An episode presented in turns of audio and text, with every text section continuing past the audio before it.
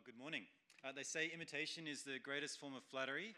Uh, you might have noticed Mus chose to wear the same thing as me this morning. Uh, I'll take that as a compliment, I think. Let me pray as we get underway. Heavenly Father, we thank you that we have the great privilege of meeting together, of meeting together around your word, and of hearing you speak to us. Father, this morning we pray that these words that you speak to us won't pass us by and uh, be forgotten, but that we might hold on to them just as we might hold on to the Lord Jesus. Please help us to remain in him. Amen. Well, how is your spiritual life going? Uh, the other week, I had to go and get a medical, a general health checkup. Uh, it was just a kind of run of the mill thing. But I found as I was heading there that I started to be a bit nervous. You know, I, I thought I was fine, but the trouble is, I didn't know what the doctor would think uh, as I was going. There was this, uh, this pressure, I think, that maybe, maybe the doctor would think that I wasn't actually as fine as I thought I was. And, and I'm still waiting for the time, just once, when maybe the doctor will say, actually, you need to be eating more donuts. And it's not, it's not happened ever so far. But if you were to have a spiritual health checkup, how nervous would you be?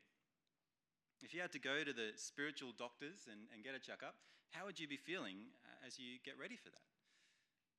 How is your spiritual life going? Uh, are you fit and healthy? So you're, you're the spiritual equivalent of a triathlete. Uh, you're, you're, really fit. You've been feeding yourself the right things. You've been reading God's word. Uh, you've been training hard in godliness uh, by getting both your doctrine and, and your living right. Uh, you've been striving in prayer. You, you're doing really well. You're really healthy. It feels like your spiritual life is going well. Or are you more like a couch potato? Uh, are you more like uh, someone who's sitting on the couch spiritually? Uh, and actually, the idea of a spiritual health checkup makes you sweat. And really, that's the only sweating you've been doing lately because you're not that healthy. Uh, you, have been uh, really not eating the right things. Uh, the things you watch, the things you listen to, the things you read, well, they're junk. You, you haven't been feeding yourself the right stuff. The words of Jesus, they don't get a look in. And so in your life, well, maybe you don't feel like much of a Christian at the moment. The truth is, we all go through ups and downs in our spiritual life. There's times when we feel more like a, a good Christian and times when we don't. And any of us who've been Christian for a while, we, we know this, don't we? But today, regardless of how you're feeling at this moment, well, Jesus has something to say about your spiritual health. Uh, this week we're starting a new series in John's Gospel, but we're not starting at the beginning of the Gospel. We're, we're jumping in right at the middle. Uh, we've just had Easter, and we're kind of doing it in reverse. We're having our dessert before dinner, if that makes sense. We had Easter last weekend, but this week we're jumping in to the night before Easter when Jesus is with his disciples. Uh, and in, in, John's Gospel, these last few hours before Jesus' death, they're really important. They, they take up quite a few chapters in the book.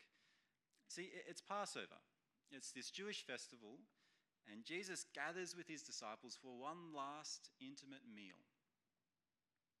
It's the Last Supper. And John, John the disciple who was there that night, he records the conversation that Jesus had with his disciples for us.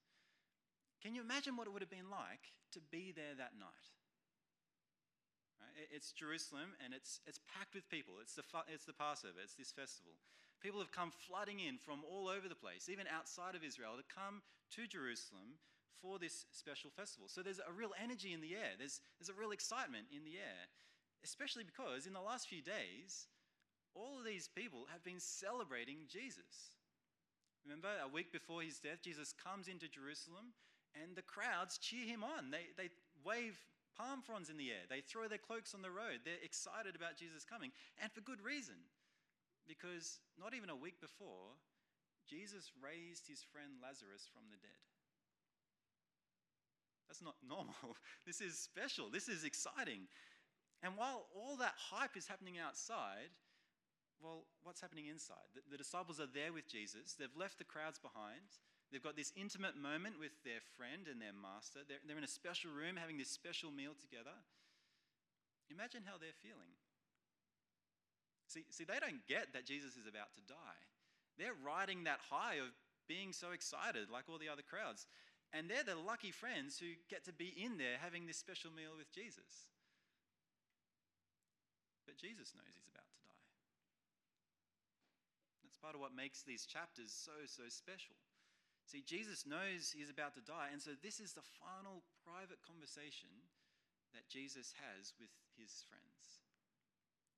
They're Jesus' last words before he faces the executioner's block the next day, or rather, the hammer and nails. These chapters, they contain the final things that Jesus' disciples need to know before Jesus leaves them and dies. And so they're really worth reading. It's good that we're reading these chapters. And let me encourage you, uh, read through them yourself. Chapters 13 to 17, that's, that's where we are. Uh, or even better, you could read through the whole gospel this week.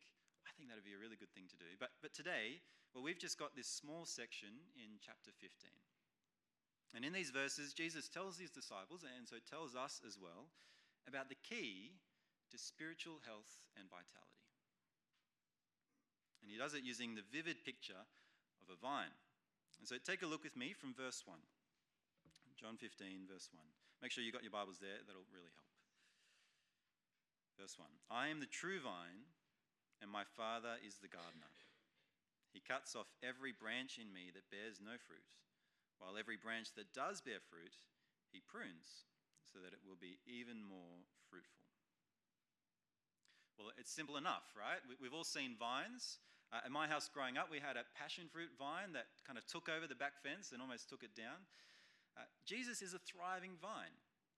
He's the roots and the trunk, he's, he's the whole thing. Jesus is the vine, and the Father is the gardener. And so, actually, rather than a wild passion fruit, uh, rather, rather, than something uncultivated, picture a flourishing vine uh, in the vineyards of the Hunter Valley. Right? It's, it's a cultivated and cared for vine. It's regularly pruned to promote new growth. Dead branches, they're cut off so that the, the living branches have space to grow. The gardener cares for the vine. He wants it to thrive. He wants to make sure it's as fruitful as it can be. But did you notice how Jesus said he's the true vine? He's the true vine. See, there was another vine. Uh, in the Old Testament, it, the people of God are often described as a vine or a vineyard. And it wasn't often a positive description. Actually, in, in Isaiah 5, and you could look at other places as well, as well, but Isaiah 5, God talks about the vineyard he lovingly planted and cared for. God, God planted the house of Israel, he cared for them, but in return, well, they were fruitless. They were spiritually dead. He, looked for the fruit of justice and righteousness, but he was sorely disappointed. Yet, where they failed, Jesus succeeds. Jesus is the true vine. He, he does bear fruit. Jesus is the vine that truly bears fruit. And that fruitfulness spreads to his disciples as well. Have a look at verses 4 and 5. From verse 4 Remain in me as I also remain in you. No branch can bear fruit by itself, it must remain in the vine. Neither can you bear fruit unless you remain in me. I am the vine, you are the branches. If you remain in me and I in you, you will bear much fruit. Apart from me, you can do nothing. See, not only is Jesus the vine and the Father the gardener, but we, as followers of Jesus, we're the branches. And, and as branches, we share in the life, in the fruitfulness of the vine. We share in his life. See, see it's true. We, we all go through ups and downs in our spiritual life. There's times when we feel more healthy than at other times the disciples at the Last Supper, well, they were about to go through one of those hard times, weren't they? The very next day when, when Jesus dies. But Jesus delivers a warning don't become spiritually dead. Don't let your spiritual pulse stop. And more than a warning, he gives them the elixir to spiritual life. He, gives them the key to spiritual health and vitality. It, it's so simple. Did you notice it? It's in verse 4. It's right at the start. Verse 4, he says, Remain in me as I also remain in you. Remain in me, Jesus says. That's the key. That's the key to spiritual health. As Jesus is about to die, and as his friends are about to be really sad because he's, he's left them, this is what he wants them to remember. This is what they need to do once he's gone remain in him. It's a, it's a simple elixir, isn't it? It's, it's pretty straightforward. All it takes to maintain your spiritual life Well, it's to remain in Jesus. You don't need some crazy exercise regime or the, you know, couch to 5K or whatever it is. No, you just remain in Jesus. But there are some pretty significant consequences if you don't take this elixir. So you cannot bear fruit outside of Jesus. You, you cannot bear fruit outside of Jesus. Uh, and this is one of the points on your outlines. Jesus, I think there's points on your outlines. Yeah, good, good. I had a sudden moment where I thought, maybe not. But oh well, it's, it's okay. Uh, Jesus is really clear about this. Uh, we just saw it at the end of verse 5. Have a look again, verse 5. He says, Apart from me, you can do nothing. See, it's no good trying to be a Christian without a connection to Jesus. It, it just can't be done.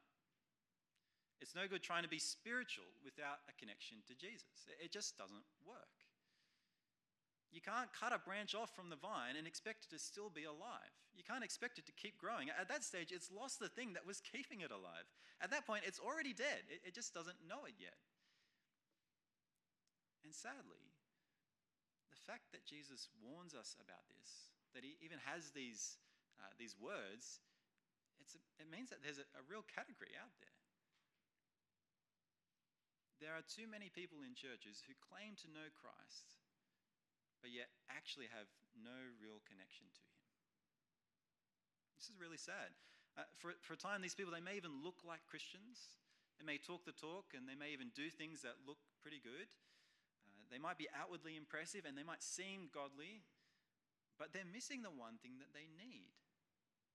They're missing Jesus. They're not united with Christ. They don't remain in Him. And so everything else no matter what it is, no matter what good things it might look like, in the end, it won't count for anything.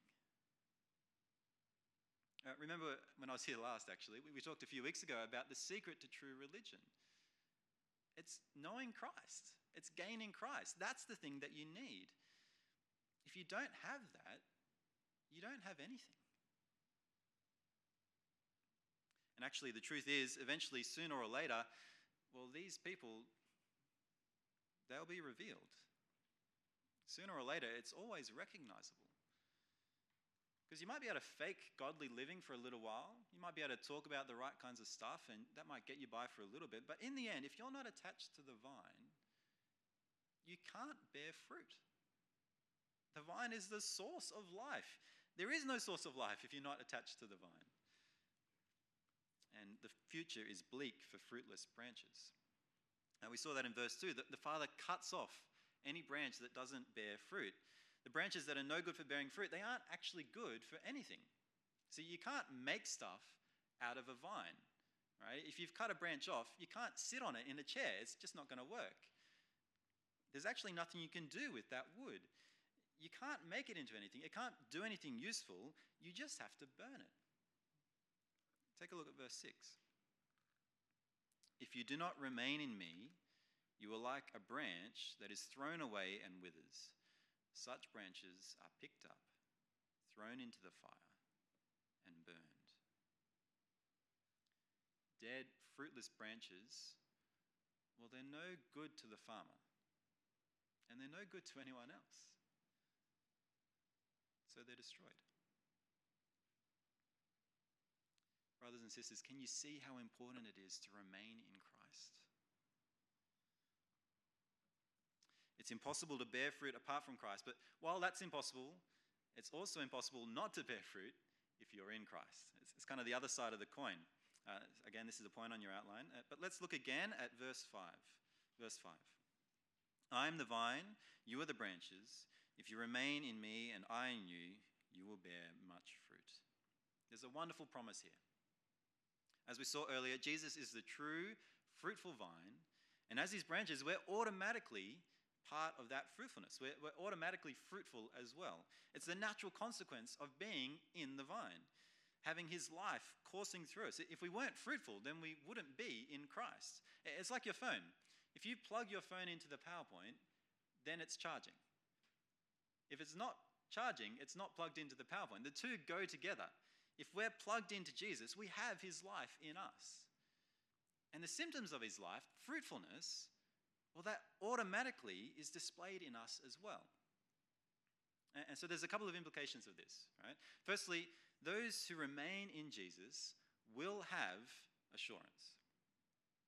If we remain in Jesus, we have assurance. We don't need to be nervous uh, or left wondering that there's no uncertainty. Those who trust in Him and remain in Him and depend on Him, they will bear fruit.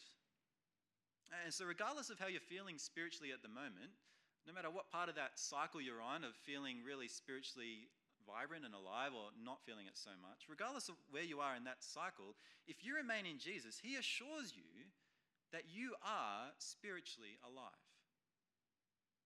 It's a fixed state. And so you don't need to be constantly looking for that next spiritual experience to lift you up again and get you back into that spiritually healthy zone.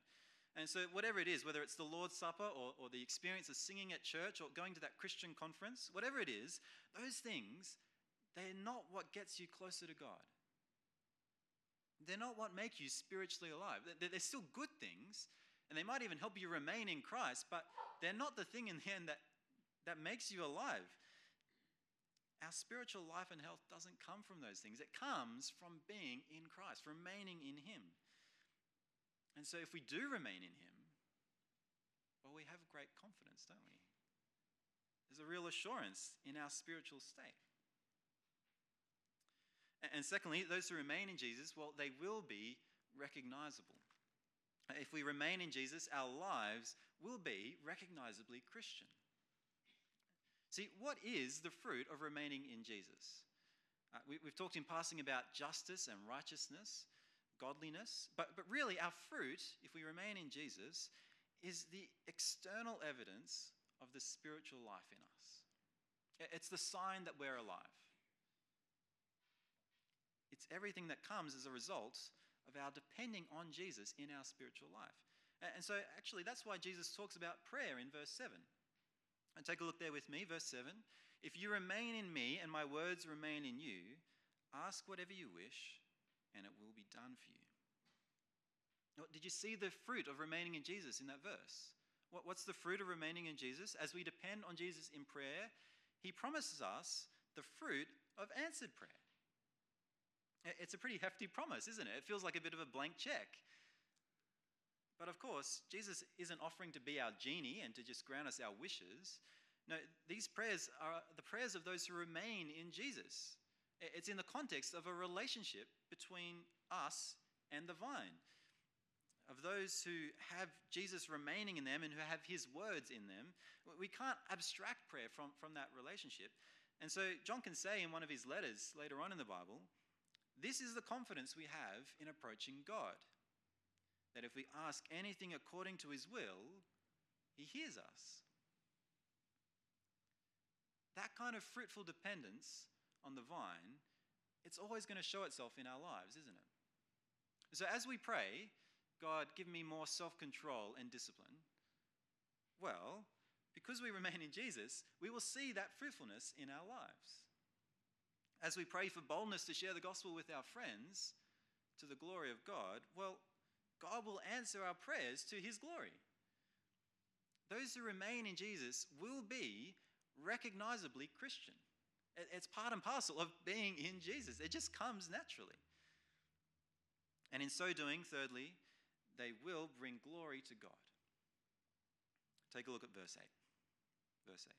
This is to my Father's glory that you bear much fruit, showing yourselves to be my disciples.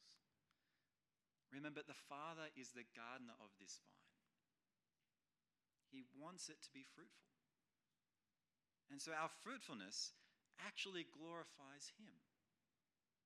Uh, just as any healthy, well cultivated vine testifies to the hard work of the gardener, you know, those vines in the Hunter Valley, they show the glory of the one who, who grew them, who cultivated them. Our fruitfulness glorifies God as the farmer. Well, we, have seen that those who remain in Jesus will bear fruit. And so as a result, they have assurance. They, they'll be recognizable and they'll bring glory to God. But we've also seen that outside of Jesus, well, the future is bleak, isn't it? Jesus is our source of life. And so he tells us to remain in him, to stay connected to that source. He invites us to share in a deep, deep unity with him, just as he has that deep, deep unity between him and the Father. But what might it actually look like to remain in Jesus? What, what does that actually play out as in our lives? Well, it's not some mystical, intangible thing. Uh, we've already seen that it's about dependence, haven't we? It's about depending on Jesus as our vine. It's, it's a reliance on Jesus. It's a refusal to leave him behind. And that dependence, well, it's exercised in tangible ways. We've seen that in the passage. We, we remain in Jesus by having his words remain in us, in verse 7.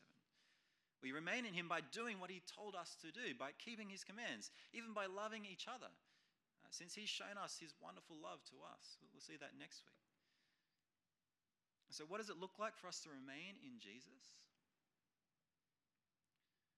Well, it means we fight the temptation to go after newer, deeper, better ideas. Right? We, we, we don't get so caught up in discussions of doctrine and, and theology, uh, good things, but so caught up in it that we leave behind the personal, living relationship with Jesus. It means we work out how we can remain in Christ even when the busyness of life presses in. We, we work out how we can remember and hold on to his words even while we're chasing after the kids, even while we're chasing after that deadline at work. We don't leave Jesus to the side for a time. No, we keep praying even in the busyness.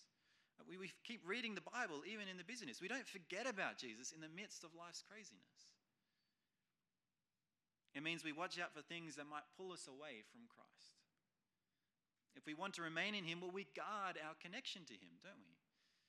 And so we actually say no to those, those school commitments that would keep us from, from church or, or make us too tired for church. We don't date people who are Christian if that's our stage of life because that can send, so easily end up distancing us from Christ. We guard our relationship with the vine. We do everything we can to remain in Jesus. Remaining in Jesus is the key to being spiritually healthy and alive. Remaining in Him, well, it means you don't have to be nervous about that spiritual health checkup. Remain in Him, and you will bear fruit. Remain in Jesus for true spiritual life. Let me pray.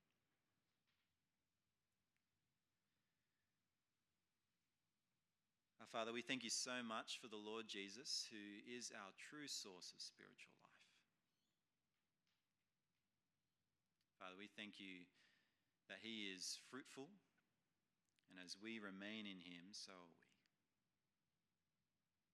Father, thank you that the key to being spiritually healthy is so simple remain in Jesus.